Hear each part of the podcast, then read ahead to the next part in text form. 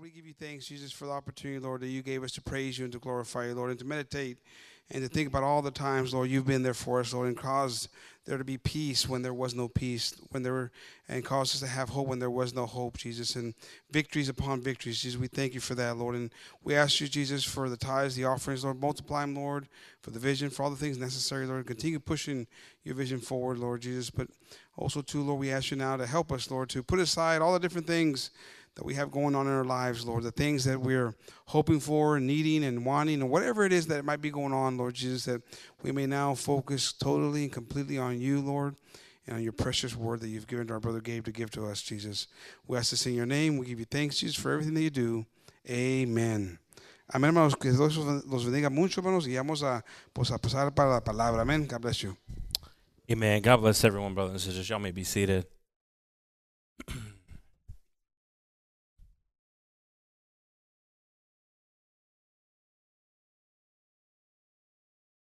God bless the group uh, this evening. On this last trip that I took, uh, I started getting inspired with um, this title uh, that the Lord had given me. It was actually when I was leaving church and I was headed to the airport.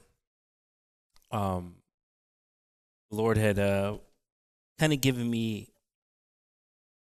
inspiration on the title of the broken family.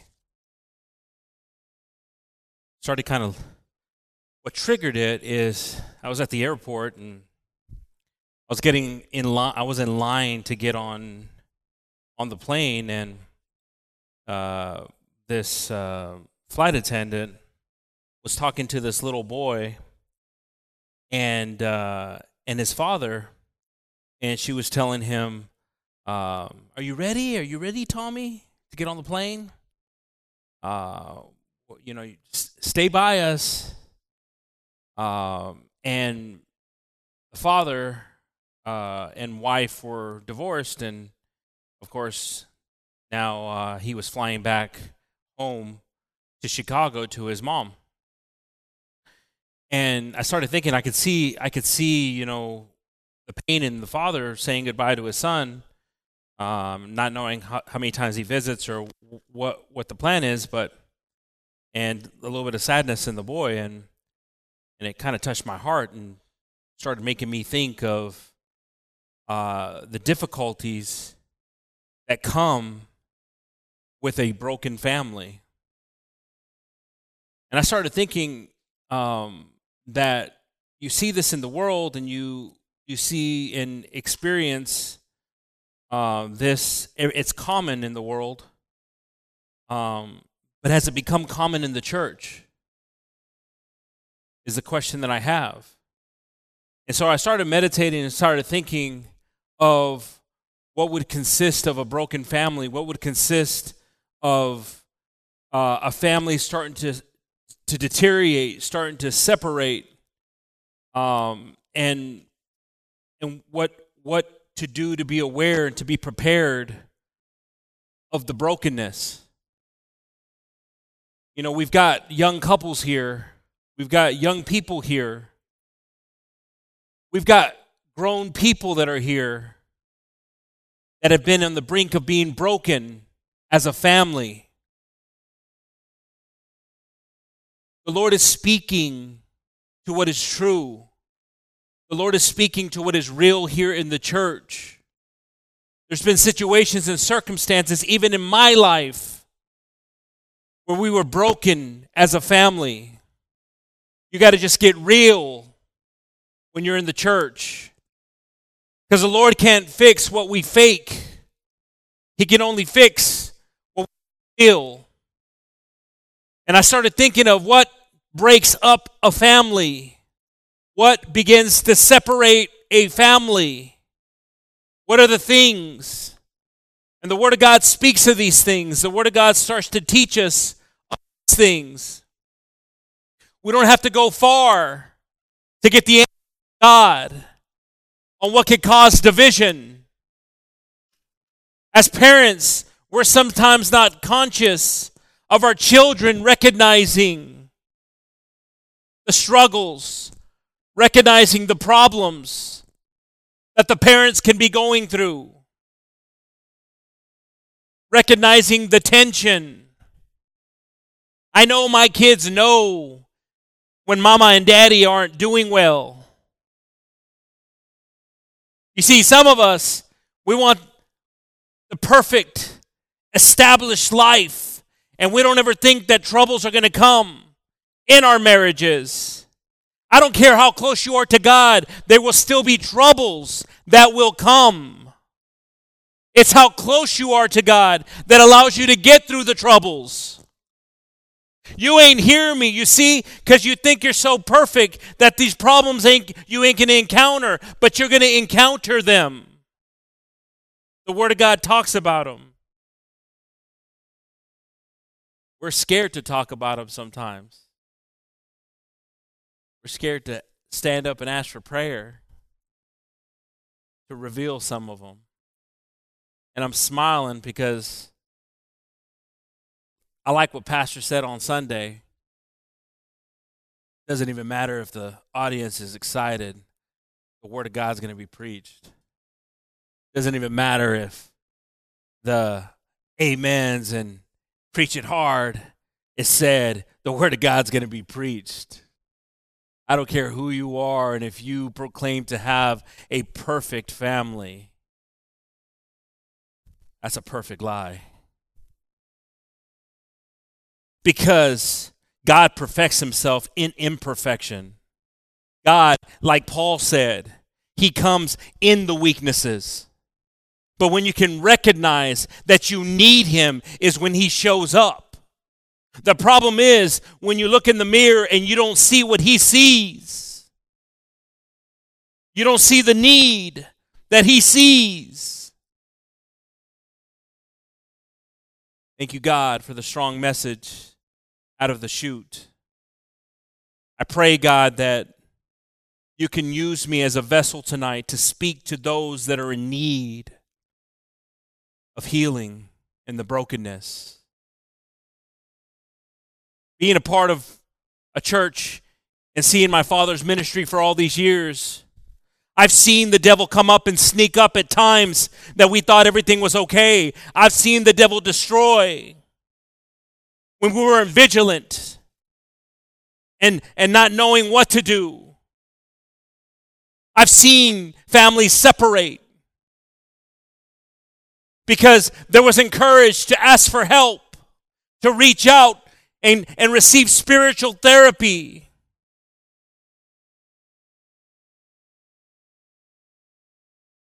I've been in situations where I wanted to hide things that I needed to expose in my life. I started thinking about the sadness of kids that have no choice, to the stubbornness of parents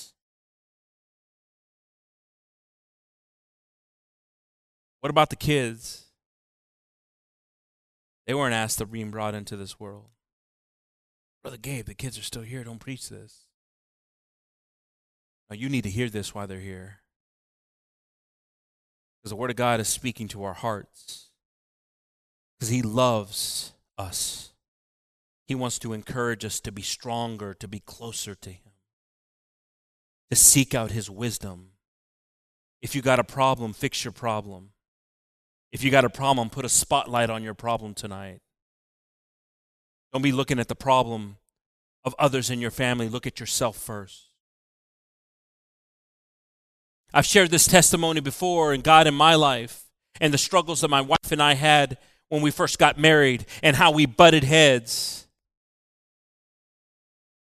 And how we just butted and butted and butted and butted and butted heads. Oh, you don't know what it is. You don't know what I'm talking about, do you? Too perfect.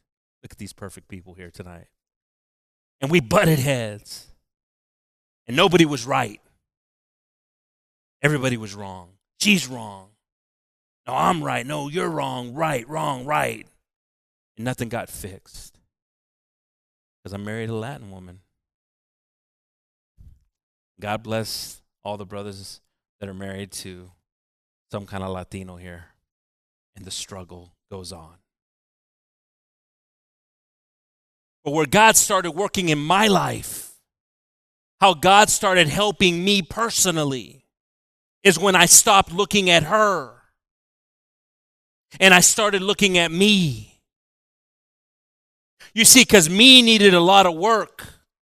Me needed to take the role and responsibility that God had asked me to take. Oh, you ain't hearing me, sisters, because some of you are saying, yeah, he needs to do that.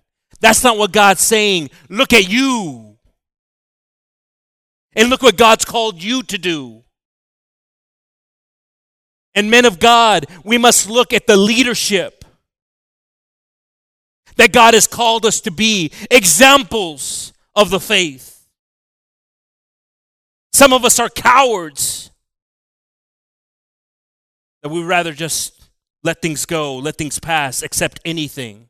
Why am I going to fight it? I know if I fight it, what's going to happen. I know how she is. I know how he is. Why bother? I remember the famous words that broke my heart. I'm just going to get used to it.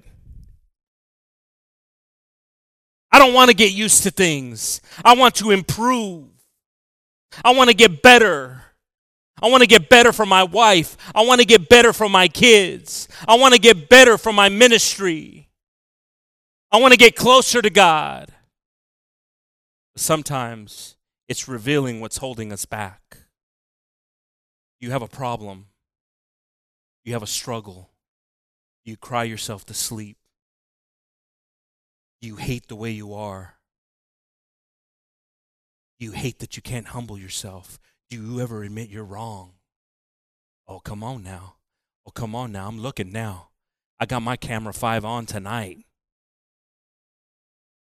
Do you ever say sorry? Because if you don't, and you think you're always right, you're right about one thing that God is not in your marriage. Because God is looking for humbleness, God is looking for mercy, God is looking for forgiveness. God is looking for us to edify ourselves and our family. And I wrote down some things and some things you can add, and I'm going to ask you to engage. But I asked the question what causes a family to break up?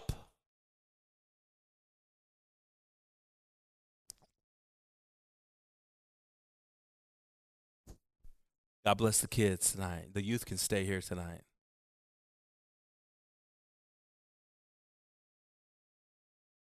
Kids are like, get them, Gabriel.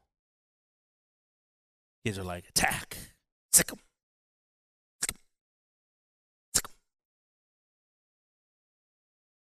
I feel something about this message. I feel some power behind this message. I feel if some of us were just real and, and would speak truth on the struggles and the problems and the pains,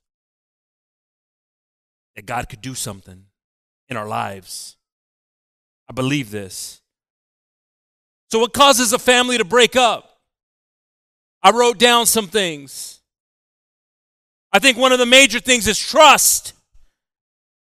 And all the sisters say, Amen. That's an important thing. It's what you build your marriage on. I think trust is something that you have to work on daily with your love how to trust each other, how to honor each other in your trust, how to build your trust, sometimes how to rebuild your trust. But if you're missing trust in your marriage, or if you're lacking trust in your marriage, God's not there. The devil's there. The devil's putting things and I remember when the devil visited me, and I had to believe God more than the devil. Distance. If there's distance in your marriage or family,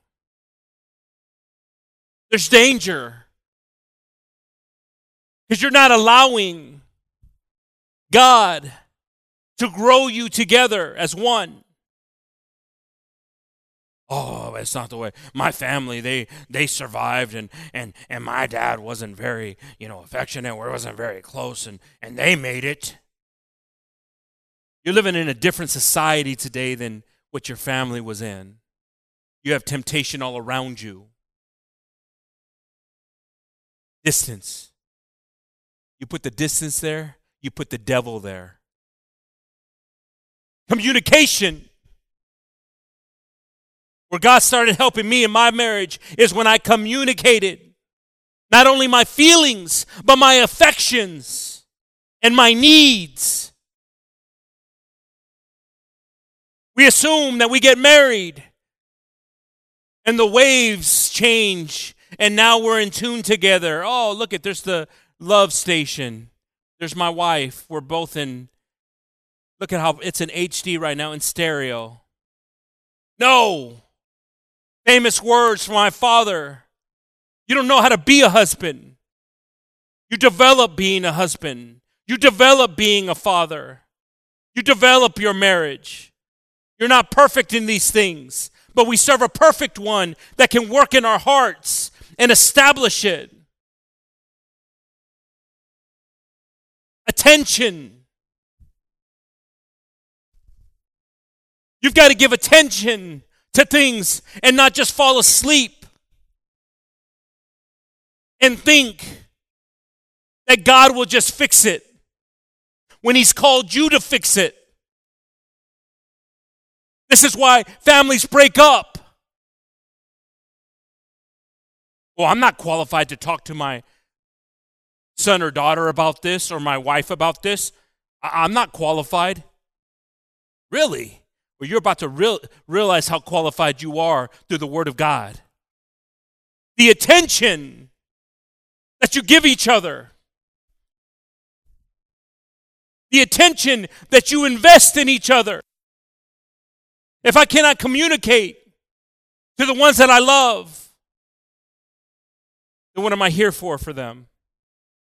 If I cannot guide them or correct them or build them or inspire them, then what am I there for?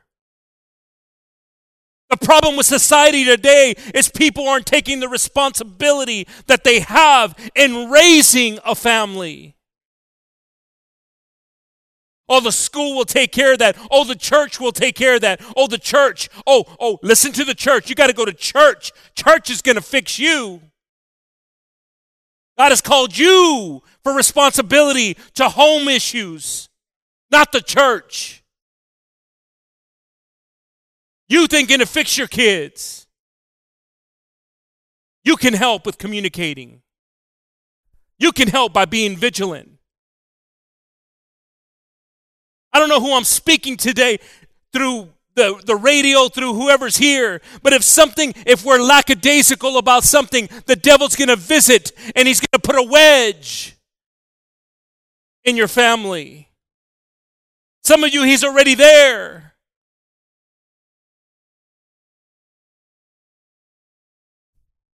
We rebuke him in the name of Jesus. I don't care who you think you are and how perfect you are. It's somebody here with a perfect. There's nothing perfect here. Only God. All it takes is one little moment of jealousy. Ooh, jealousy? Am I talking to somebody tonight? Do we got a jealous spirit here tonight? Do we get somebody that just gets jealous? That ain't of God. Because you're taking away the first thing we talked about.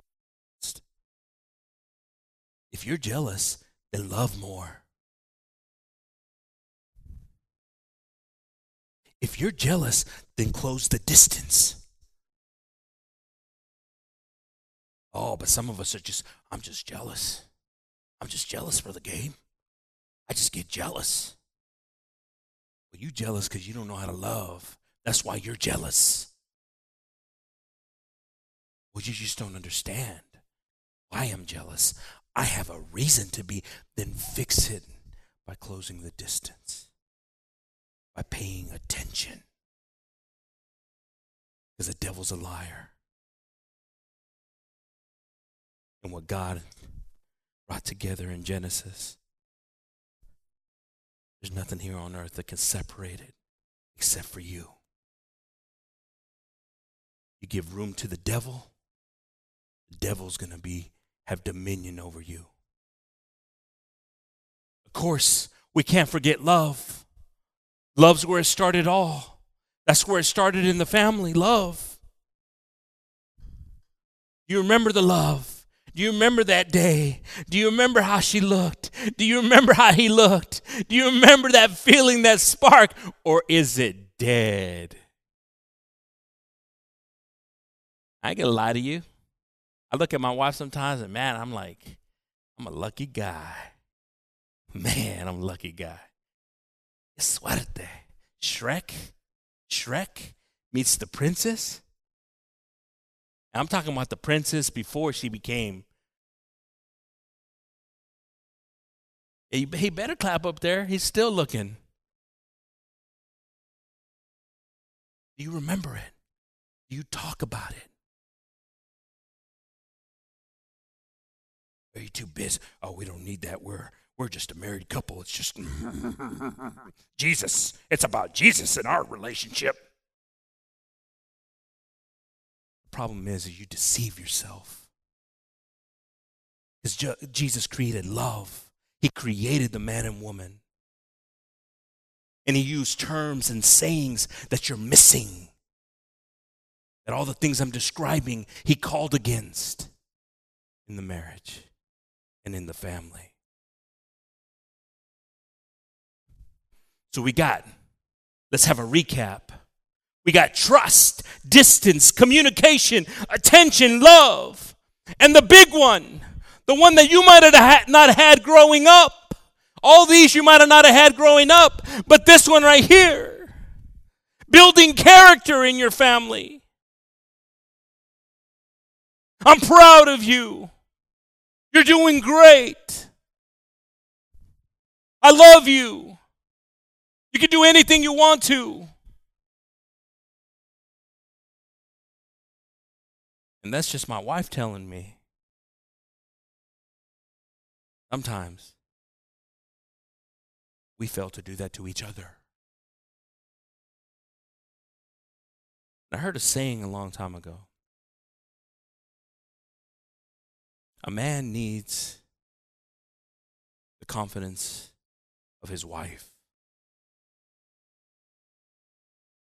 And a woman needs the security of her husband. Those two things, if they don't happen, marriage starts to deteriorate. If a man feels that his wife is lacking confidence in his decision making, or if a woman feels that she's not secure, this is where the devil visits. And I ask God for to open up an area to where we could see him in this. We can experience him in this. And we've been blessed in our baptism classes because we've taken it back to Genesis. We're going to read the whole Bible before they're baptized. Just kidding. We'll read a lot of it though. If we go to Genesis 126, I'm glad when the Lord revealed this to me. He revealed something to me through the word. I like to be revealed things from Jesus. I like when he speaks to me still. Genesis 1 26 says, And God said, Let us make man in our image after our likeness, and let them have dominion over the fish, over the sea, over the fowl of the air, and over the cattle, and over the earth, and over every creeping thing that creepeth upon the earth. I like that. Every creeping thing that creepeth. I can see Moses dropping it there upon the earth. So God created man in his own image. In the image of God created he him, male and female. He created them, he, them. And God blessed them, and God said unto them, Be fruitful and multiply and replenish the earth and subdue it. Now, brothers and sisters, when God tells you something, that he's, he's giving you authority over something. You see, some of y'all, and I've mentioned this before, you don't like your job because you don't have authority. Maybe you're not ready for authority because you should like your job before you have authority and do your job to the best that you can. But God gave you authority. Where did he give me authority, Gabe? Because I missed it already. You see, this is the problem with we don't hear God when he says something. And if we read that again, let's read it again. Verse 28.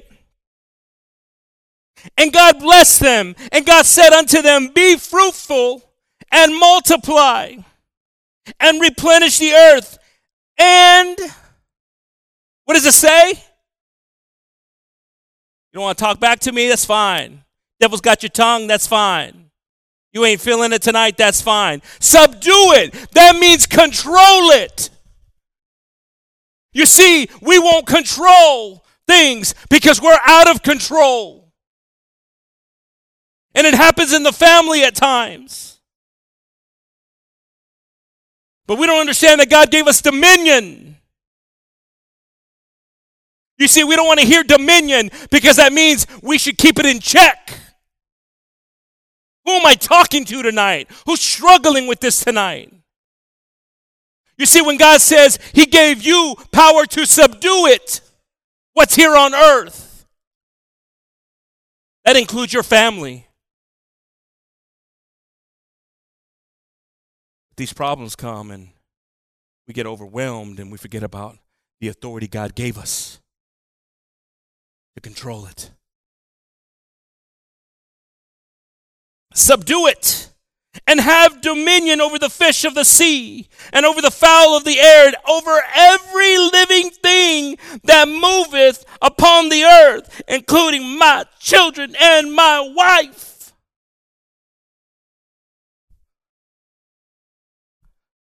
You see, we've fallen asleep to what our responsibility is, man and woman. I ain't talking about no. So I just gave an example, but uh, you know, a woman can say, you know, to have control and dominion over situations that the devil wants to get involved with. Subdue it. You see, you got this authority.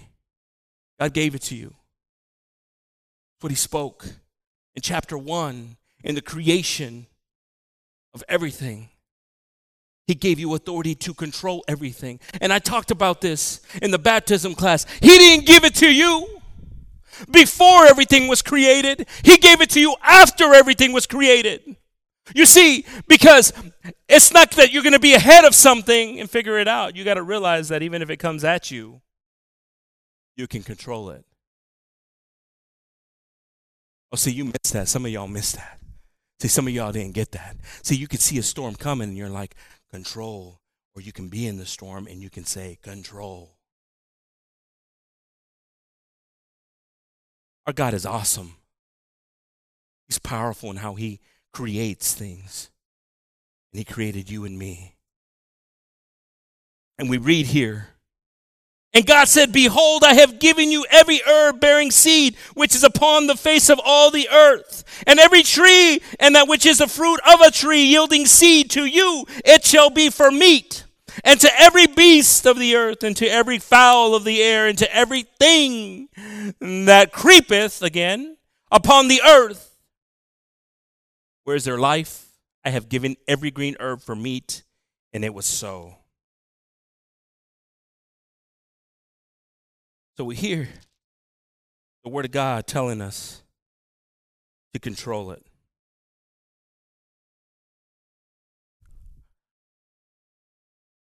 And yet we feel we can't control it.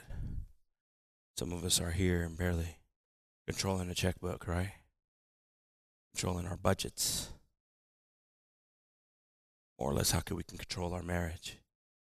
because we've forgotten the authority that God has given us to control first what He brought together. I don't know who I'm speaking to. There could be some people that aren't even married yet that need to hear what God has given you. And then we read something, and this is what God revealed to me. We read something here in Genesis 2. If we turn to Genesis 2:23, 2:23, and the people of God say, "Oh, come on!" And the people of God say, and Adam said, This is now bone of my bones and flesh of my flesh. She shall be called woman. What a beautiful name, huh? What a beautiful name. You know why it's so beautiful? Listen what it says here. Because she was taken out of a man.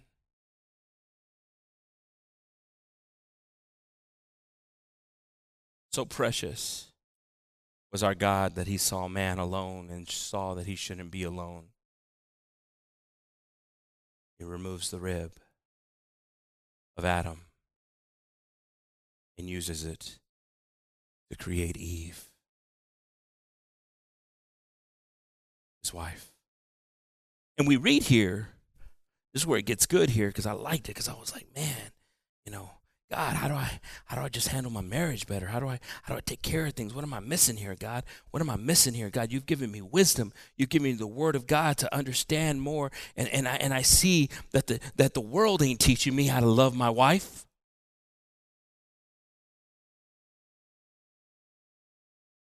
And sometimes the church ain't teaching me how to love my wife. Uh-oh. Or sometimes I ain't just listening on what God's telling me to do and how He's guiding me through the Holy Spirit. So we read here, therefore shall a man leave his father and his mother. Oh man, that's the first one right there. There's some couples that get married and they got that parent anxiety. See, God's saying this is why you got to leave.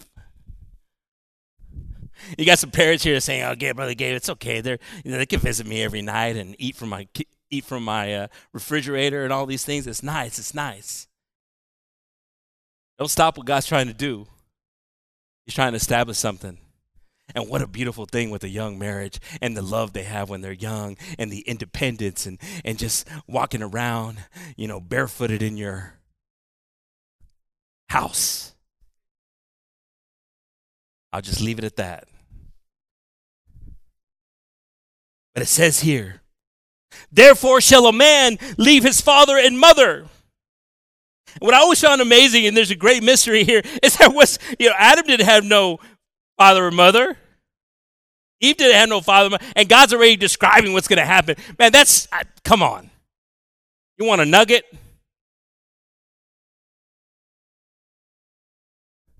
God's already like saying, look, because people are going to be questioning the creation of man. And when I brought man and woman together, I got to go deeper when it's going to, what's going to happen in the future here. And this is why they got to leave their father and mother. But that's not the part I'm telling you to catch here because that's just one. And then it says here, and shall cleave unto his wife. Now listen to this. Husband and wife here, listen to this because you don't want to hear it because the devil doesn't want you to hear it, but you got to listen to this jealous one. Struggling with the trust issues, attention issues. So God tells Adam to cleave to his wife. Do you know what cleave means? Anybody? Anybody? Sticking to something like glue. I like that. You know what? Some of us are struggling with that in our marriages. Oh, that's too much. Oh, that's too much. There's too much distance here. And when there's distance, there's the devil. When there's a gap, he'll make his room. I, I, I'm, I'm going on 40, 30, I'm going on 20 years married, marriage. I just don't know how to fix that. Don't go through something where you have to figure out how to fix it. You pray to God to give it to you. Oh, you ain't hearing me. Some of y'all, some of y'all thinking that, you know, oh man, we're, you know, we're going on our 50, we're going on our 25. We got it figured out already. Oh, you think you got it figured out? Until you don't have it figured out.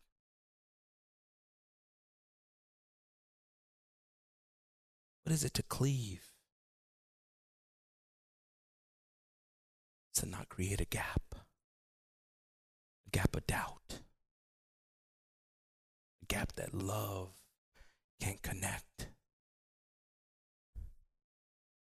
Tell you one thing the atmosphere in my house is different when they see mom and dad loving on each other, holding each other, chasing each other around, poking each other. I ain't embarrassed to talk about this stuff. Because the devils need to sh- the devils needs to be shaken out of some of us. And this is why families are breaking up. I didn't have to see it in my dad to do it. I didn't have to see it in my mom to want it. God made me see it through the Word of God to cleave, to hold on like glue to love, to give security. I just wish we had some real people here tonight. I wish we had some people that have experienced the opposite of these things that could just say, and shall cleave unto his wife. And since cleave is like glue, the next part says what? And they shall be one.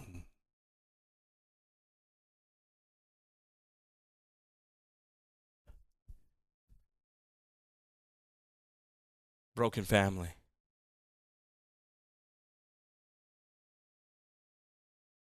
Thinking about Adam and Eve and, and the struggles that they had early on. I heard God talk about this and First thing that happens is there's separation there between Adam and Eve, and the devil comes in.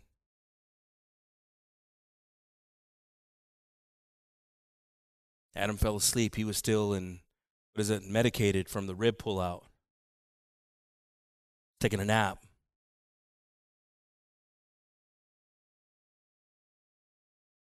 We fall into this sometimes, brothers. Don't take our job seriously sometimes. We don't attack it. We don't see a problem and just address it. Fall asleep. I hope the Sunday school classes taught them how to deal with that. I'll, you know, I'll, I'll give you a podcast that you can watch.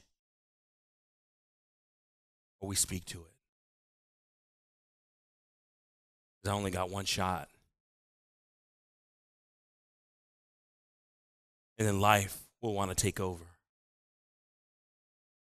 The broken family. Are we building character?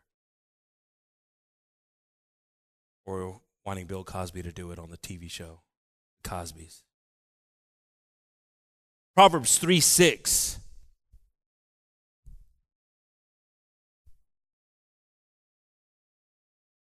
When we start bringing a family back together, if your family's separated, if you're struggling right now and this word's annoying you because it could you think it's too late, it's never too late to be an example or to bring your family back together. No, it, it is, Gabriel. You don't understand. No, you don't understand who God is.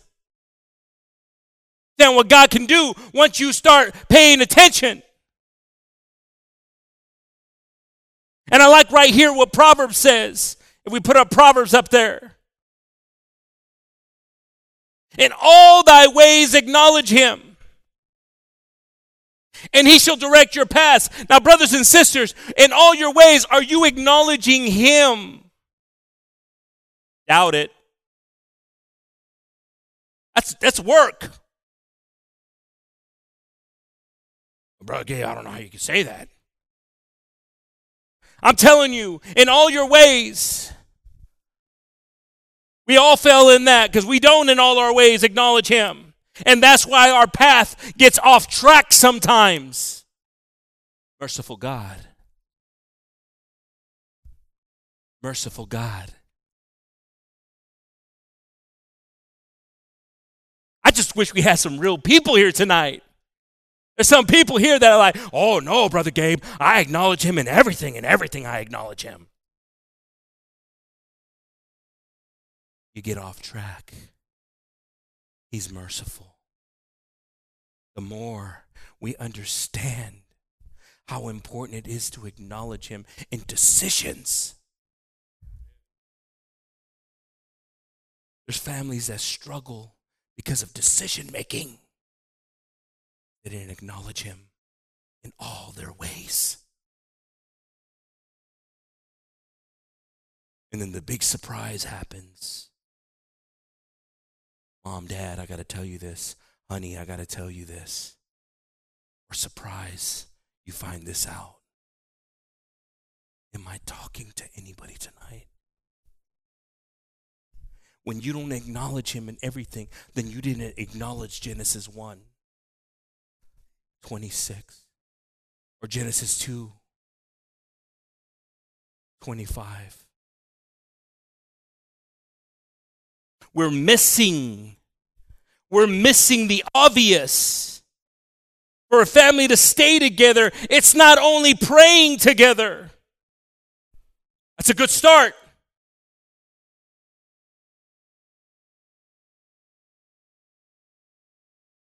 But it's those it's those that watch that God is called to guide, being vigilant and not falling asleep. Oh, he'll figure it out. I know. I know he's doing this now, but you know, he'll figure it out. He's got to figure these things out. Got to figure it out. He'll figure it out.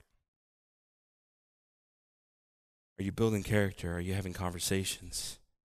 Or is it just a friendship? I'm not my son's best friend. How can I be? I just got onto him this morning.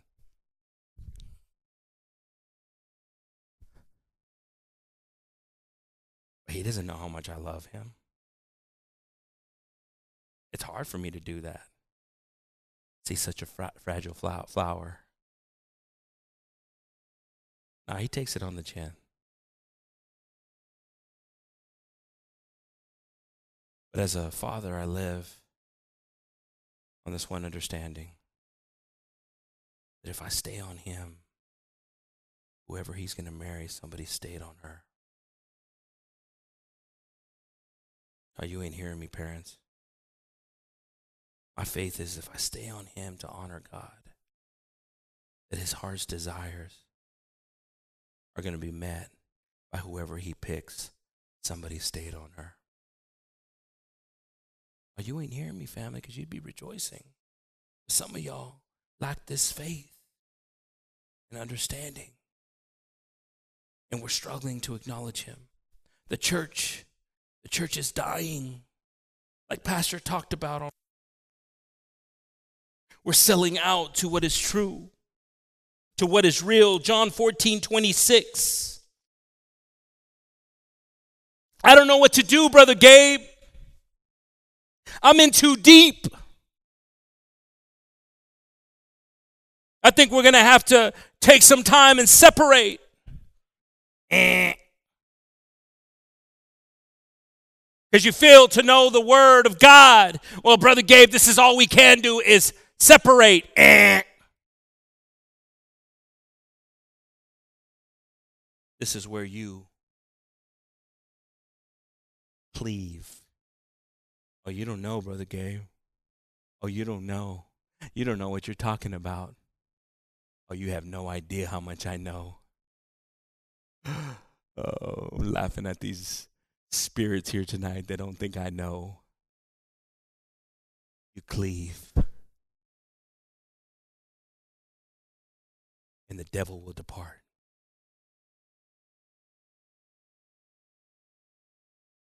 Brother Gabe, I don't know what to do. I'm asking God for wisdom. But we failed to read John 14 26. As it says, But the Comforter, which is the Holy Ghost, whom the Father will send in my name, he shall teach you all things and bring all things to your remembrance whatsoever I have said unto you. You see, you got to turn on what's in you already. Oh, it ain't in me, Gabe. I don't feel it. I don't feel that. It's in you. Promise from God. Sometimes we don't use it. Sometimes we don't say, God, guide me right now with your spirit. God, I, I got anger in my heart. God, I got I got all these things that I shouldn't have, God, and I'm asking the Holy Spirit just to just to calm me, Jesus. I need you right now more than ever, Jesus, to guide me, Father.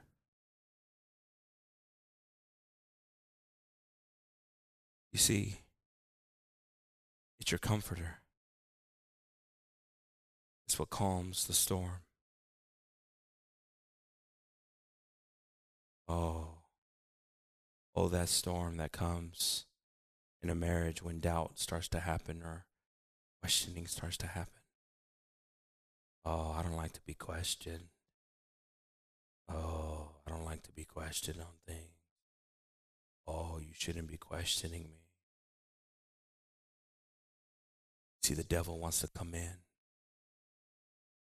put separation.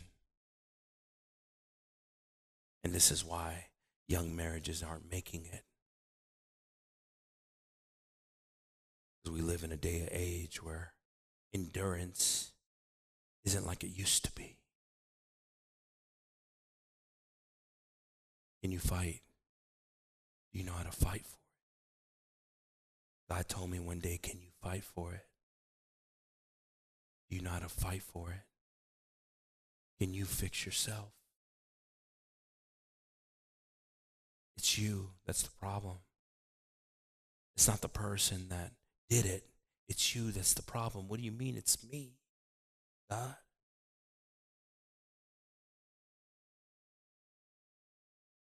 You didn't cleave to her.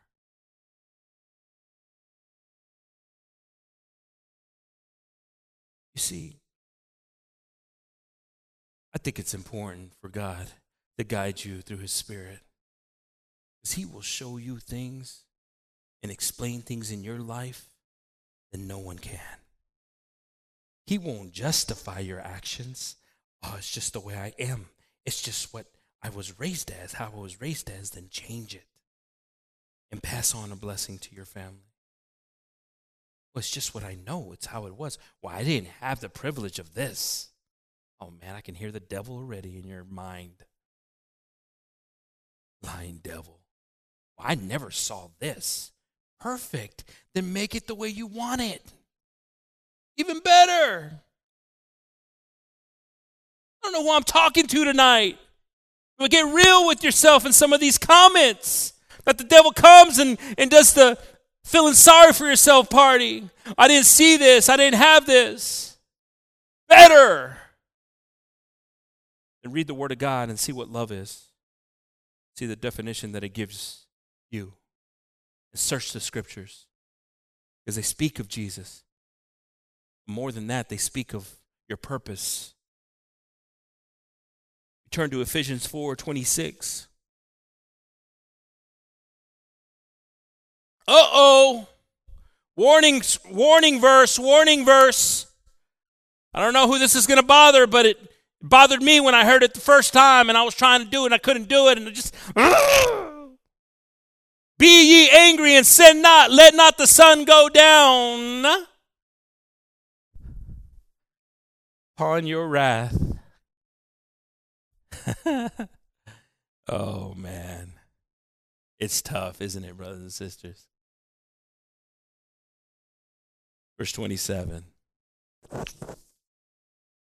Neither give place to the devil. Look at that. Look at that. I mean, come on, come on. I mean, you. This is be real here. How many y'all? You know, gonna sleep in the other room. I'm gonna sleep on the couch. I can't put up with this. Oh, perfect church here. Remember the first time? I want to hear a funny story, Brother Roble? Want me to put myself out there? You got to learn how to do that, brother. You got to learn how to do that. In Mexico, there's a lot of pride, but here in the U.S., there's got to be some humility. Listen to this. Our first argument, Jennifer and I, I go sleep on the couch, right? And I'm mad. And I remember Brother Caesar telling me something. You pick the couch. She doesn't pick the couch, you pick the couch. I go sleep on the couch. I'm angry. Mm. Church Street.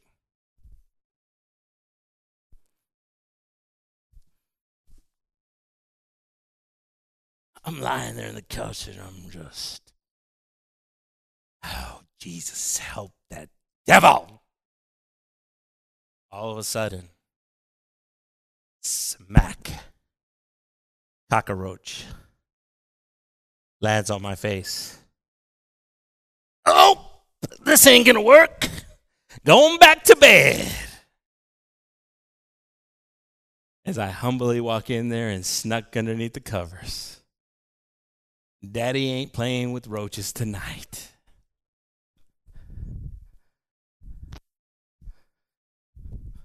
Oh, you want to hear another good one, Sister Margie? Oh, post office, right? Everybody knows the post office. Oh, we're having a good, nice little discussion. I get off and I'm going to the post. All of a sudden, God dumbifies me. What is our post box? I'm sitting there. I do not want to go back outside and ask that woman. Because I used to not get the mail.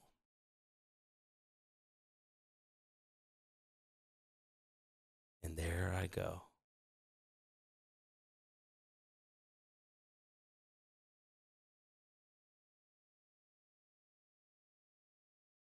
What's our post box? 951.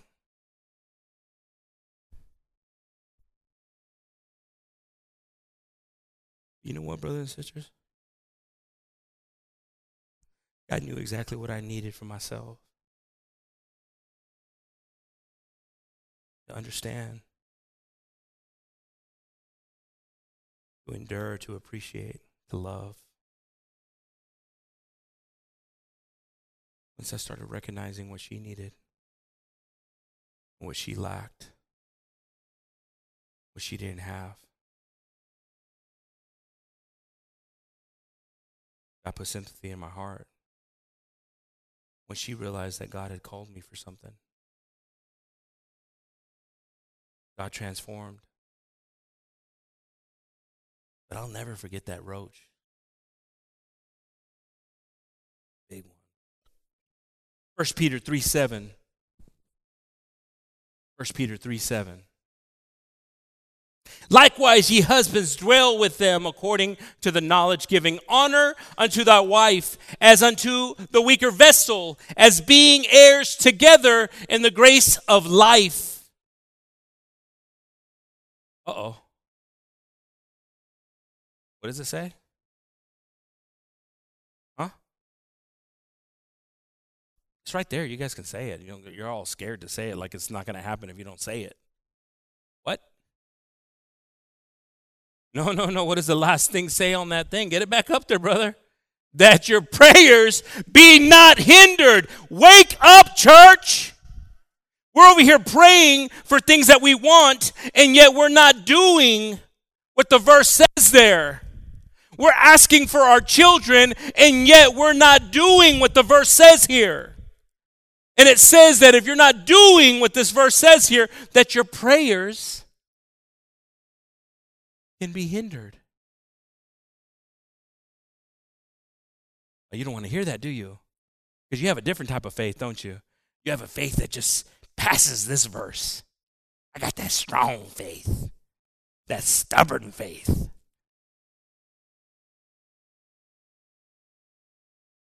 You got to listen to this. Some of y'all praying for some things, some big things, some mountain moving things. And you're forgetting the main thing that God's asking for here. Heirs together of the grace of life. You know, brothers, some of us, we like just to point out the weaker, but it's not weak like you're thinking here. It's precious, like a flower, something you have to be vigilant and cherish and protect and wake up. Men of God, wake up to do it. Don't look for a reason to be angry. Look for a reason to work and to develop and to pray and to ask the Holy Ghost to guide your family and to guide your steps. Oh, we like to dabble into that weaker vessel. Oh, you're the weaker vessel.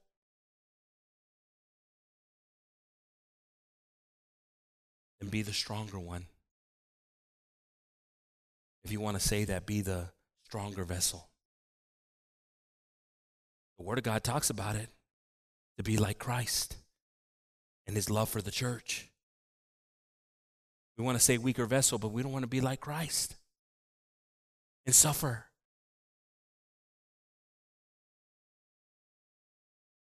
Don't you guys go be mean to Jennifer with all these stories I'm telling you. Daddy's got to eat tonight. Ephesians 6 1. Ephesians 6 1. Children, obey your parents in the Lord, for this is right. Now, listen, children. The message is the broken family. We started with the mom and dad. We need to be better. Can I get an amen? As parents, we need to be better. Can I get an amen? But now we get into to some of our causes and not being better, and now we have the rebelliousness that has entered into the family.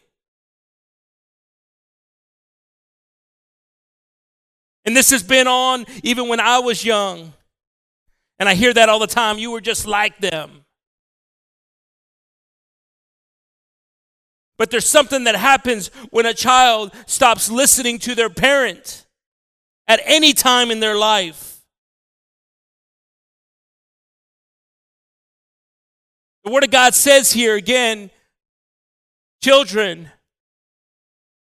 obey your parents in the Lord, for this is right. It doesn't say that they're always going to be right, but it says that this is right.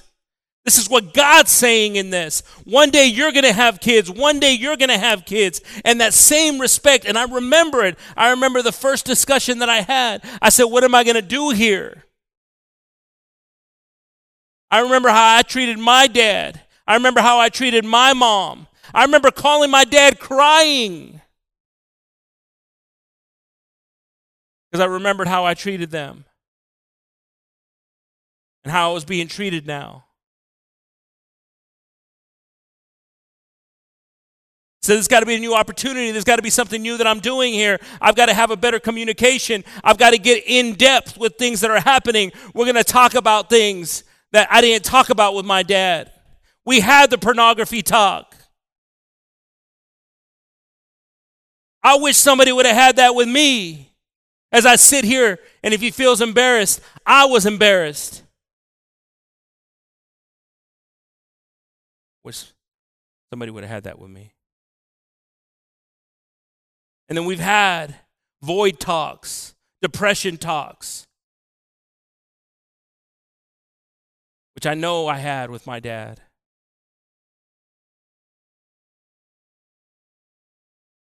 More than anything, children, obey your parents.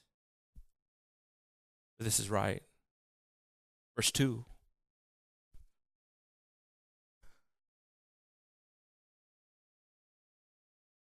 Honor thy father and thy mother, which is the first commandment with promise.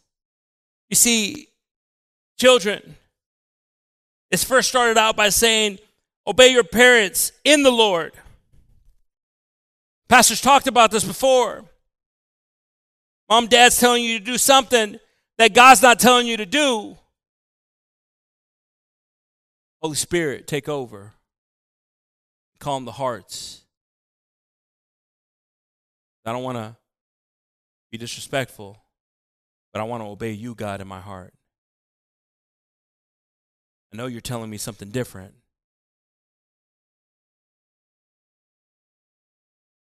With promise. What is that promise? Let's keep on reading verse 3. that it may be well with thee, and thou mayest live long on the earth. So many people afraid of dying. All it took was obeying. So many people afraid of not living. All it took was obeying. Verse 4. And ye fathers, provoke, provoke not your children to wrath, but bring them up in the, in the nurture and admonition of the Lord. How many, how many of us parents can do better at that? All the kids say amen. And we can. And we should. And this is something we can ask the Holy Spirit to guide us so we don't provoke them and push them over the edge to where they hate everything we stand for because sometimes we don't even stand for Christ. Christ asked us to suffer. Pray. Not to be afraid to speak. And if my advice to him is advice on life,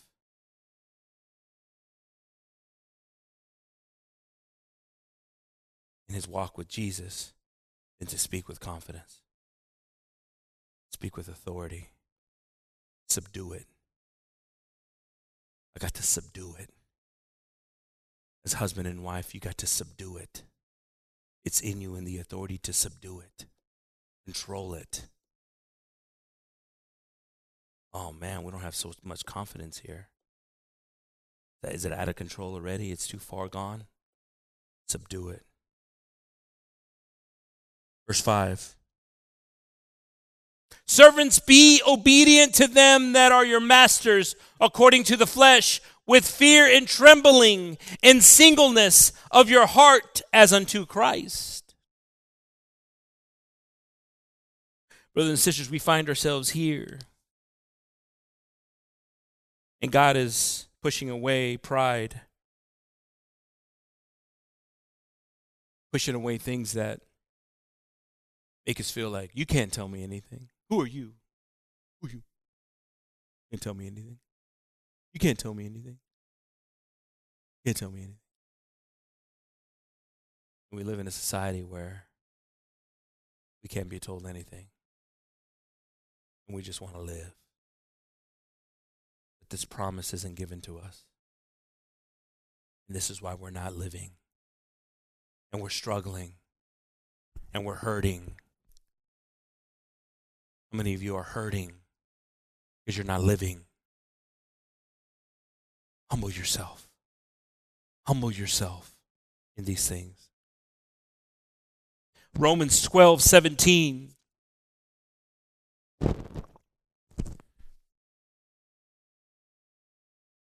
Recompense to no man evil for evil. Provide things honest in the sight of all man. Why is this part of the broken family? Oh, you want to hear why it's part of a broken family? There's some people here that don't even speak to family members because of something from a long time ago. You offended me when you did not bring my lawnmower back with gas in it.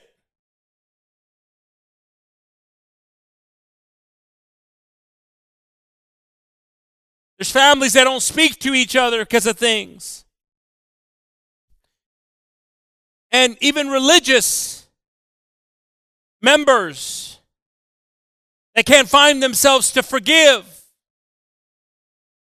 and give an opportunity for God to work in their family. Because I want to hold on to something because it hurt. You should have been better in the 70s. That's why I haven't talked to you all these years. What kind of examples are are we? How do we show the faith and forgiveness and the promise of God for change? If we can't even forgive, we hurt. Oh, you gotta let it just you gotta let it just slide away. And it could be boiling up some of you inside of you. Some of y'all thinking about somebody that you just ain't talking to. I don't even talk to that person. Mm. Mm-mm. That person. Mm-mm. Mm. You got somebody like that? Mm. Yeah, maybe. Then God's far away from you. He hung on a cross and he said words that kill us. Ooh, you don't want to hear it, do you? You don't want to hear it, do you? Don't tell me these words, Gabriel. I don't want to hear these words because now I'm convicted in this. Father, forgive them. They don't know what they do. I think they knew what they were doing.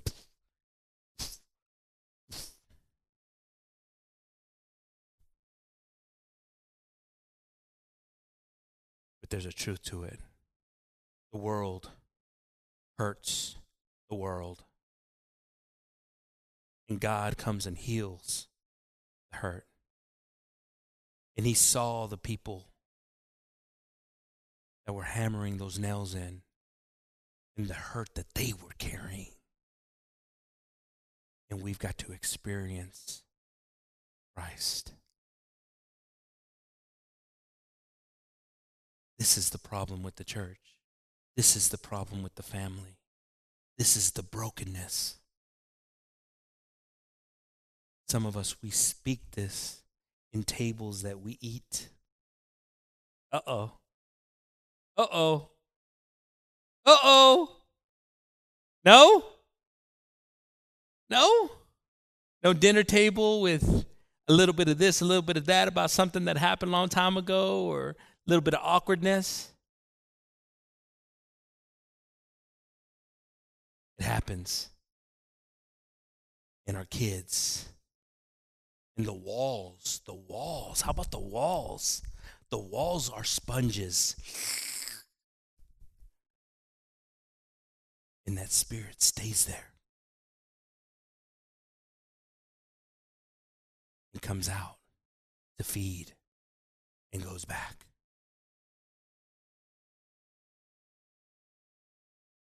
All because we can't show the mercy that God has shown us. God help us.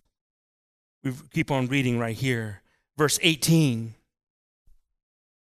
If it be possible, as much as lieth in you, leave peaceable with all men. God, help it be possible. Sometimes it's not God. I get it. A lot of the times it's me. But man, if you can make it possible, please. Verse 19. Dear beloved,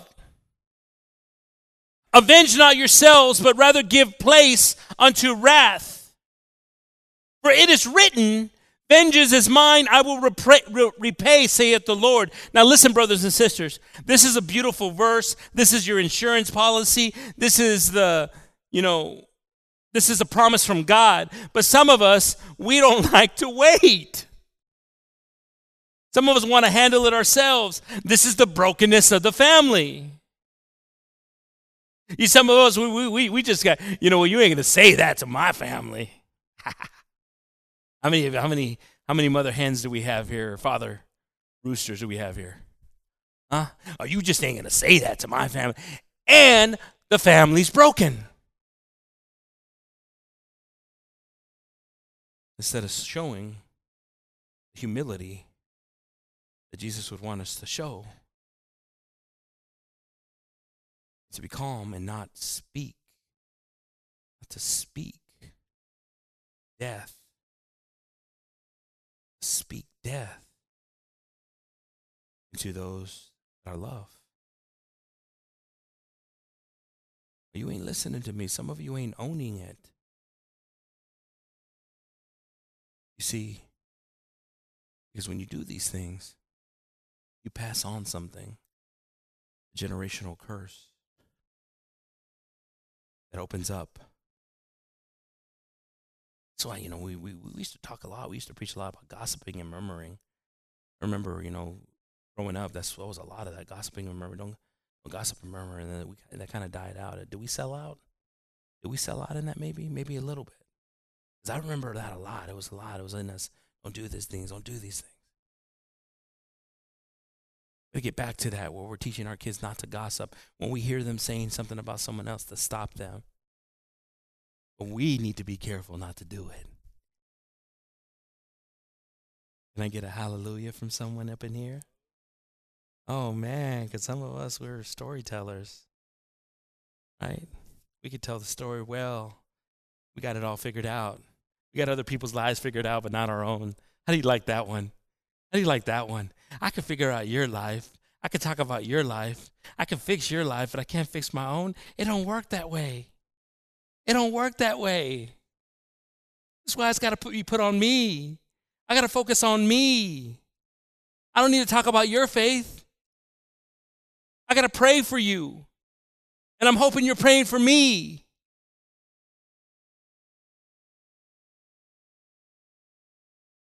I don't got to be thinking why you miss church, why this, why that. I got to pray for you.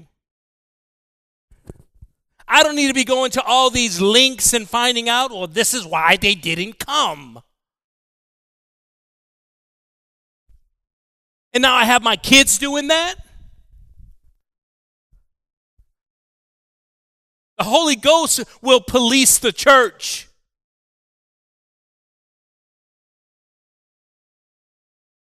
I don't need little CIA agents in my house coming and telling me, well, this is why. The Holy Ghost will police the church. I just need to submit and be fearful that I'm doing what's right and I'm obeying God and I'm representing God as best as I can because I know I'm going to make failures. I'm going to have failures. And if I'm prepared to judge someone else when I know, did you just hear what I said that I know I'm going to make, I'm going to have failures and I'm prepared to judge? Nah, I got to keep mine in lockdown.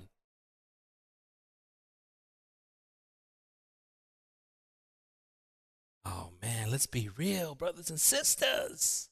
Let's be real. Let's keep on reading here, amen. Was it verse 20 that we were on, brother? Therefore, even listen to this. If, oh man, man, man, look who Paul's talking to the Romans. Man, you talk about man, Romans. Romans are the ones that on Jesus. Look who he's telling this to. He's telling this to to killers, the people that dominated, the people that went around the world and, and wanted to rule and kill. And he's telling them this. What does that verse say, brother? Therefore, if thy enemy hunger, feed him. What? We teach to kill them because we're the Romans. Feed him. If he thirsts, give him drink. For in so doing, thou shalt heap coals of fire on it. Oh, okay, wait a second. I'm a Roman. I like that. You telling me that I just got to do the opposite? And this is the effect? I've had people tell me I would have rather you hit me, punched me, and be nice to me after what I did. Are you ain't listening? You don't even know what that means right there. That's a powerful message right there. When somebody tells you, I would have rather you just hit me, had beaten me, than forgiven me. Because what it did to me. Because the word of God is true. And when it says here, Verse 21. Be not overcome of evil, but overcome evil with what? And some of you say like you ain't doing it, Sister Andrea. With good. Be proud of it. Own it.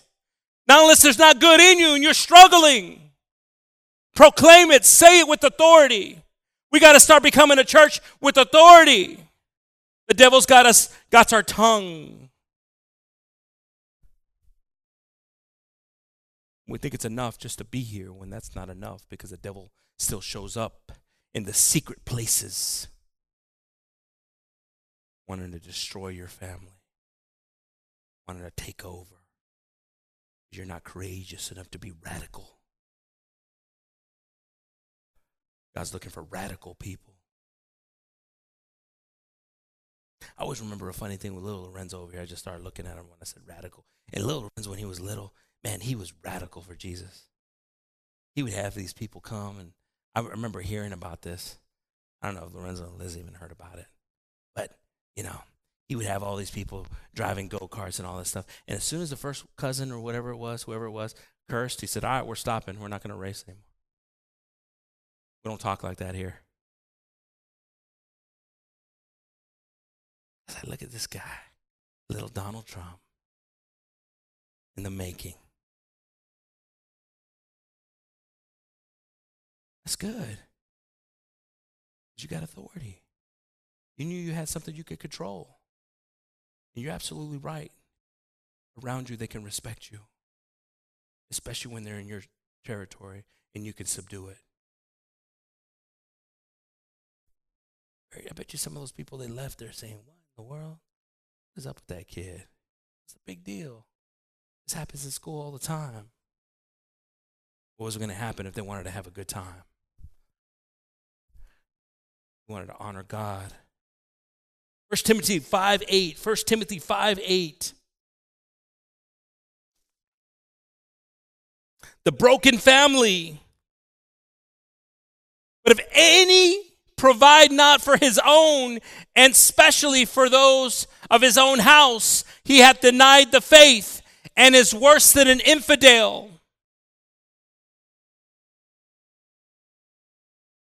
You see, for us to get back to a family being whole. Gotta look, listen to this word here. And honor God in this. Because when somebody's down and out and can't survive, this is an opportunity for you to show how they can survive with God. How can we reach people How could Jesus heal the leper, leprosy without the touch? Without them seeing how to do it right? Without them seeing what's normal? I've never seen normal before until I've seen it in you.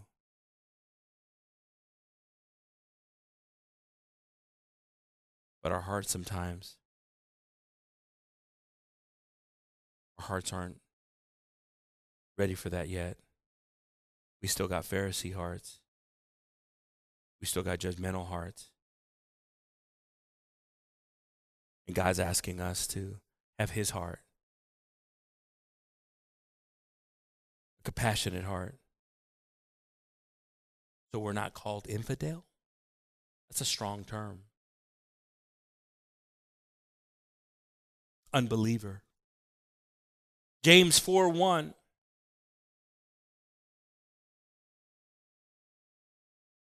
From where come wars and fighting among you, family? That'd have been awesome if it would have said it like that, huh? Maybe like, oh man, this is for our family. Let's read it real quick. It's saying it like that. From where come wars and fighting among you? Come they not hence, even of your lust at war in your members. You see, look to the passion, and you'll usually find sometimes an unreasonable heart.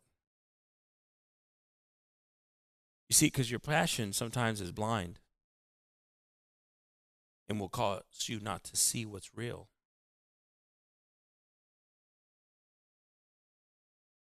You see, Some of us are very passionate and we're passionate for Jesus.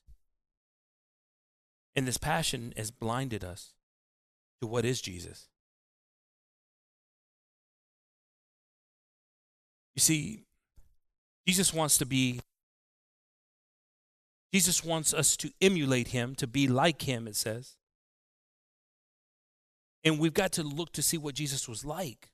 You see, some people want to just pick moments of Jesus. That with the sinner, forgave the prostitute, the adulteress. They don't want to look at moments that he was very vulnerable. Felt alone when he was raising Lazarus. And you're going to feel that at times, and you're going to feel Jesus in moments that you feel alone because those that you've loved, those that you've been with, have doubted you that you can do what they've seen you do. Can you imagine that? Could you imagine? And Jesus wept. So your your passion is good. Passion is an energy. If my kid has passion, fantastic, but it's got to be directed. And our passions must be directed to Jesus.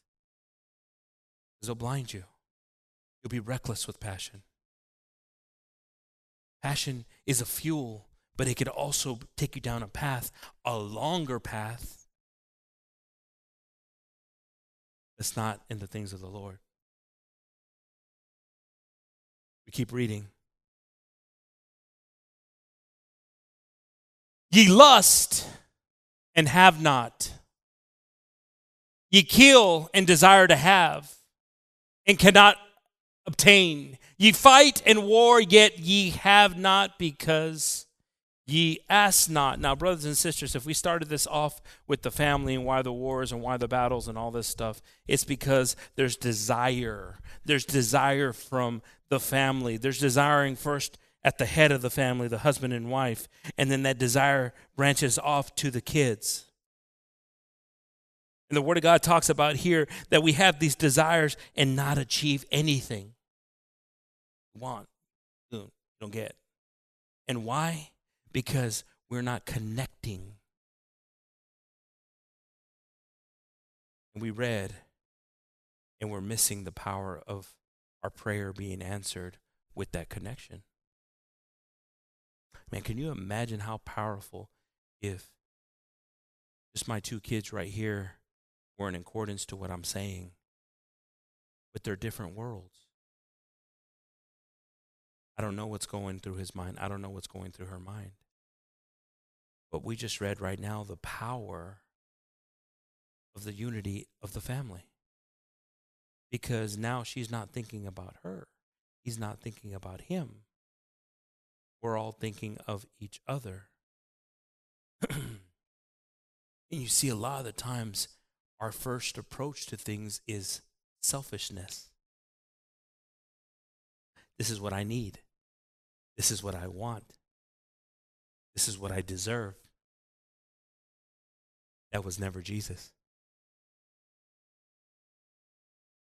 And the moment we put on Jesus, and I heard and I seen this transformation in my father,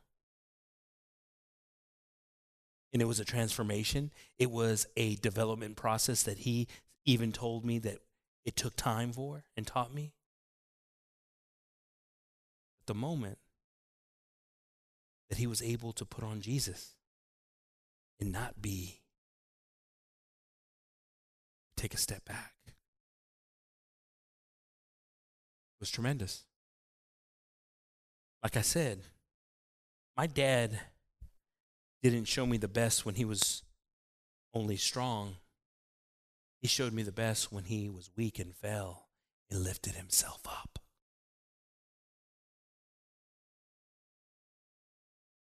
Some of, some of us fathers, this is the way we want to see ourselves. Dun da da da da da da da da da da.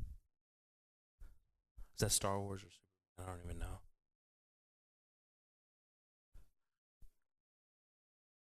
But I see this as an important important role for us to share with our kids is our heart. And things that we failed in so they don't repeat them. Are you prepared to share those things? Some of us will share them like, you know, a little bit, right? Right? Some of y'all a little bit. Nah, you don't know my family. We share everything. You don't share everything. You don't share everything. No, we do. We journal. well, praise the Lord for your family. Amen. Matthew 10 35. For I am come to set a man at variance against his father. Now we read this, right? And a daughter against her mother, and a daughter in law against her mother in law. We read this, and, and yet we don't understand that, that the Word of God in a family is going to cause division within a family. So we must be aware of this as a family.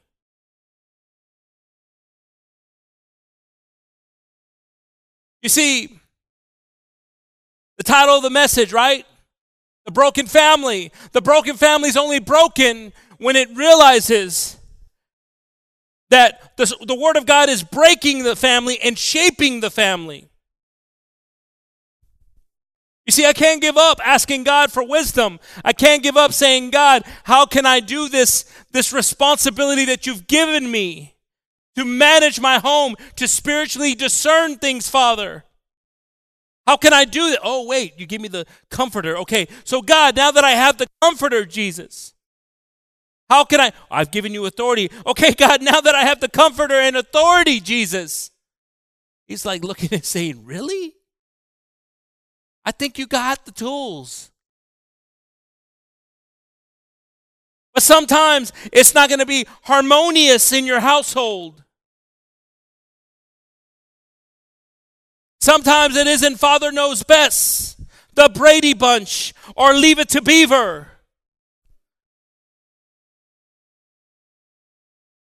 Sometimes you're alone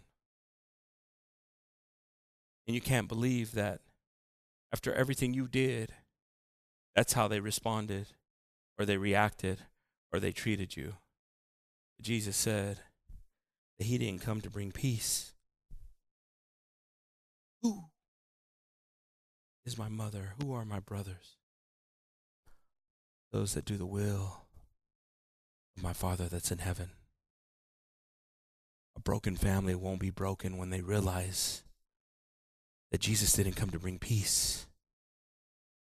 He came to shake the waters and to purify the family. To purify the family. We keep on reading verse 36. And a man's foes shall be they of his own household. Broken family. Warning. Broken family. Warning. Warning.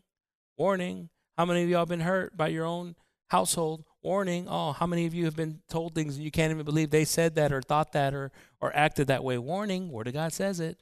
No surprise to you there. Oh, we've experienced it. Oh, we've experienced it. rob, lie, cheat from you, hurt you where it really hurts. But the Word of God talked about it. Next verse, 37. He that loveth father or mother more than me is not worthy of me loveth son or daughter more than me is not worthy of me. The broken family is an emotional family.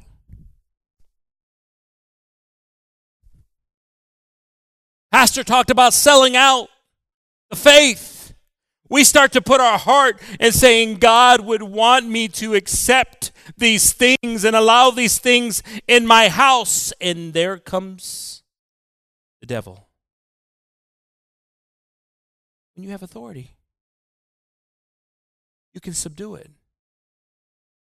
But see, we choose rather to not want to. Well, I got to walk on eggshells here because I don't want to push away. But the Holy Spirit doesn't have to push away. they got to see Jesus in you to desire Jesus in them. You see, I, I, I, like I like the way my dad said it. He goes, I, I made a mistake because I was a coward and I pushed my one of my children away when they weren't living right. When I just pushed them away instead of, and I seen his growth in me. Because he went through that pain, and I'm holding my father as he's collapsing because he's losing either early stages of his heart. And I'm holding him as he's telling somebody to get out of the house.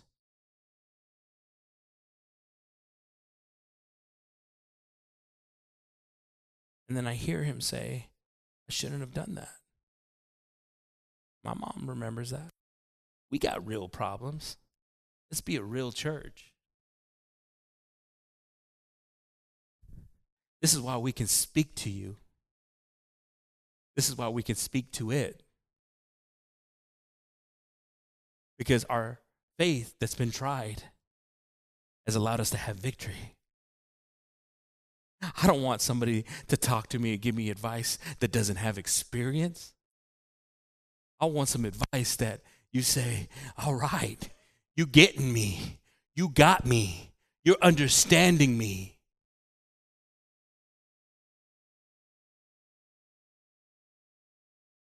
But I've got to learn how to endure, but still speak. Endure, but still speak. Because his words will not return empty. Mine do. His don't. He is not worthy of me. A family that pushes God out when it's they think it's convenient for them. Oh, I'm gonna push God out right now. You know, God, you don't need to see this, God. I know what we need to do, but you know, God, we're gonna just we're gonna handle it this way. This is the way we've decided as a family. How do you like that one? Have you heard that one before? Anybody heard that? This is the way we're gonna handle it as a family. As a family, we're gonna handle it this way. Because this is just the right thing to do as a family. do it. I'm not laughing at you. I'm laughing because that's what they do in the crazy homes. Because that's crazy talk. As a family, we decided to handle it this way. When you put God outside of it, that's where the devil comes in. And pretty soon you're not a family. Because you picked your family over God. And that's why families get broken. If we could have some real people here tonight that were like that, that did that, that could speak to that. When you put God first and above everything, and He starts to work through you. You see, some of y'all like that because you're like, oh, if I put God first, then I can just be, I just got the hammer all the time. No, Jesus didn't have the hammer all the time, He had the hammer at the right time.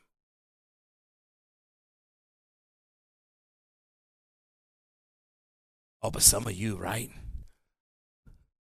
Some of you just carrying that hammer all the time. Oh, yeah, I speak to it, Brother Gabe. Oh, yeah. You breaking your family too.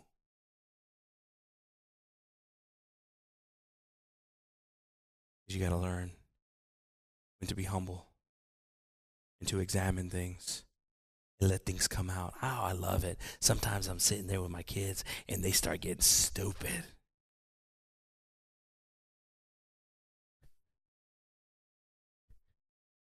I do too. But I like when they get stupid because they just show me what's there. I let them do it. And see, they don't know because, see, some of y'all ain't as hip as I am.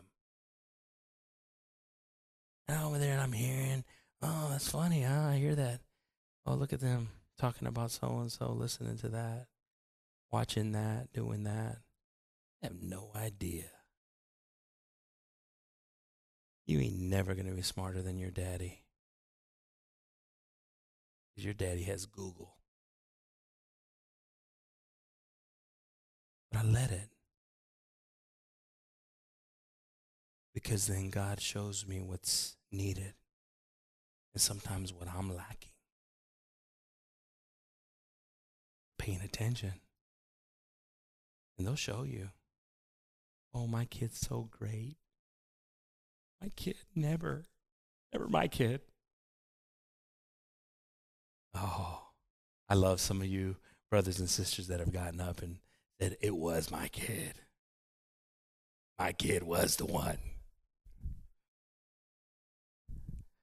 God gives us a second chance to bring it back together. 1 Corinthians 13 4. I love this. I love this. I love this. And, and I, I love this, but, but, but, but, but, I love this because, you know, this is, this is, you know, something that in marriage classes, you know, we talk about and, and you want to, you know, you want to talk about how, how love endures. Charity suffereth long and is kind. Charity envieth not. Charity vaunteth not itself. It is not puffed up. If there's love in your family, if there, let me rephrase this. If love for God first in your family,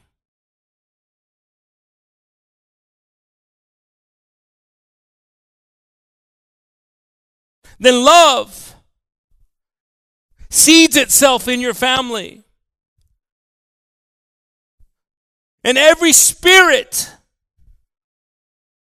every spirit that wants to come against the family to separate it, to destroy it, you have Jesus advocating for you. Because you loved God enough to open the door and allow Him to come in. Some of us, we tell God, not right now. I'm dealing with this right now. Right now, I don't need you here, God. I need to deal with this personally. Oh, you think I'm playing? I'm being totally serious. This is this is the mindset of the world today. Even the religious world today. When it's convenient, you can come in. When it's not convenient, I shut the door.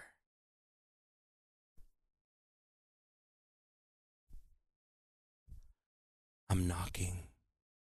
Jesus says, Can you hear me in the chaos?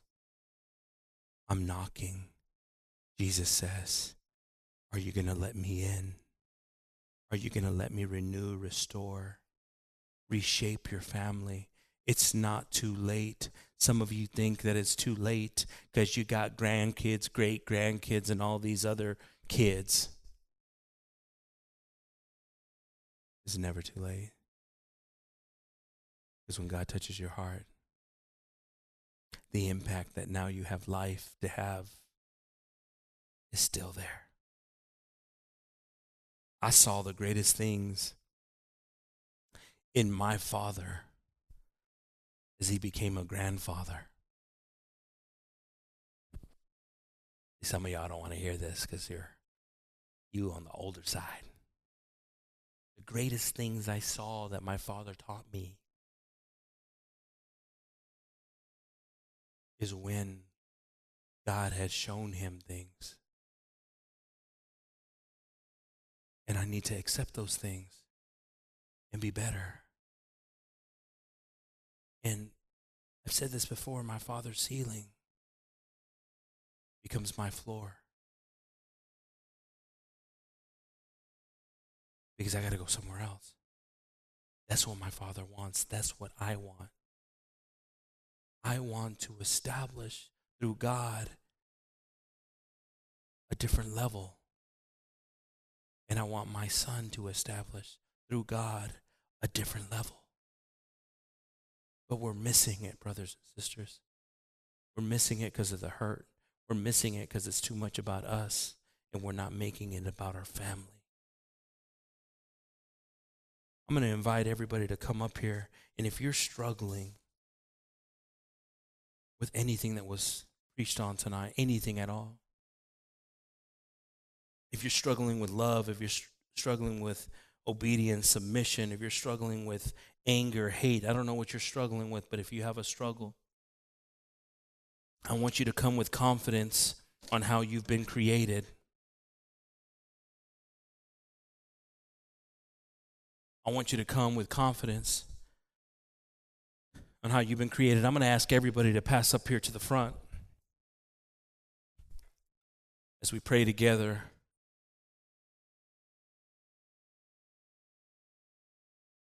I know this message was a little longer than what everyone expected, but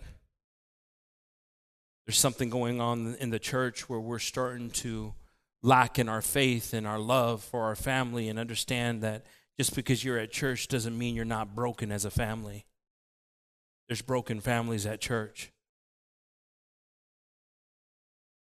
Lord Jesus, we come before you tonight, Father. We're asking you for the Holy Spirit, for the Comforter to reside in our hearts, Lord. We're welcoming the Comforter right now into our hearts, Jesus. For we know that the Holy Spirit is our guide, Father. It's our direction. It's what consoles us. It's what brings peace to us, Father. Some of us are, tr- are struggling, Jesus, right now. We're struggling with regrets, Father. We're struggling because we feel like this message was a little too late. It's too late, Brother Gabe. They're not in my household anymore, they're not at my home anymore. This message was too late, Brother Gabe. You see, Jesus, I want you through the Holy Spirit to ensure in their hearts what the Holy Spirit is, Father. I want you to instill how big you are, Jesus. That just because they're not in your house doesn't mean that your spirit can reach where they are. Oh, Jesus. Oh, Jesus, you have given us authority, Father. You have given us authority of things here on earth, Jesus. And we're asking that we start to subdue the anxieties, the struggles, the fears, the lack of trust, the distance, whatever it is father that's separating us from our calling as as a family jesus. We're asking to bring the family back together jesus. The only way the family gets back together jesus if we obey your commandments. Adam and eve stood there in front of you jesus and they lacked obedience. But you were merciful lord as you're merciful to us right now that we lack obedience at times, Jesus. I'm asking right now, Lord, to bring your Holy Spirit, Lord, and just touch my brothers and sisters, Father. I'm asking right now that we have a confidence, Lord, that right now, Jesus, that we're just asking you, Father, into our hearts, Jesus, your Spirit into us, Jesus, to guide us, to develop us, to strengthen us, Lord Jesus. That we ask, Lord, that we ask that you come and push out whatever is not of your will, Jesus. Anything that's not of your will, Jesus. Anything evil, Jesus. If it's our lust, Jesus. If it's our desires, Jesus, that are above our families. I'm grateful, Lord, for the fear that you put in my heart, Lord Jesus. When I started thinking of my lust more than my family, Lord, and you told me, Lord, and you spoke to me with authority, Jesus. And you put fear in me, Jesus. That there would be consequences to my ignorance, Jesus. And you started to maintain and sustain me, Lord. All these years, Father, you've done this. And I believe your promises, Jesus. But I'm asking for the families that are here that feel broken. Some of us are here alone, Jesus. We're not even here with our families, but that doesn't mean that our, your spirit, Lord, that the comforter, isn't touching, isn't breaking and making a way, Jesus. But if we, Father, if we don't have the confidence, Lord, to put on you, how can we ever have the expectation that our family will see you? Let them see you in us, Jesus. We can be better, Father. We can be stronger, Lord. We can have more confidence. The devil wants to discourage us. And he wants to kill us, Father, and destroy us. But you, Lord, you, you're giving us life tonight. Life, Jesus. Give us life and understanding, Lord. Bless my brothers and sisters tonight, Lord Jesus, with confidence, with understanding, with forgiveness, with mercy, Lord. Instill mercy in their hearts if they need it, Jesus. If they need right now redemption, Lord, give it to them, Father. The forgiveness that they need, Lord. The understanding that, that, that mistakes happen, Jesus, but we learn from these things and we get up and move. Help us to speak to things, Lord. Distractions that are in our lives, things that, that we feel that are that are just are disturbances in our lives, Lord, that we speak them out of our lives, Jesus. Some of us are afraid, Lord. We're afraid that things aren't moving, and we think it's because of our faith, Lord. Things aren't moving, Lord Jesus, because when you move it, it's right. Some of us think that because of our sins, things aren't moving, Jesus. But you know what? Sin is consequence of sometimes not getting your response, Lord. But more than anything, Lord, you are working in us, Jesus. Before something can move that we're asking for, we need things to move out of us, Jesus. Help us them, help us, Jesus, for these things to move, Jesus. As we call upon you, Father, for strength, for wisdom, for action that we come here with confidence, Lord, that we come here with an energy, Lord, to, to piece our family back together, Lord, to bring our family back together, Jesus. It's not too late, Jesus, for you. If we lack things, Lord, you give us the doors to open up new opportunities. And we ask this, Jesus, in your mighty and powerful name. Send your comforter tonight, Lord. And more than anything, Lord, send your comforter out to reach our family, to reach them wherever they're at, Lord. We're trusting in you, Lord, because we're asking you to reach us first, Lord.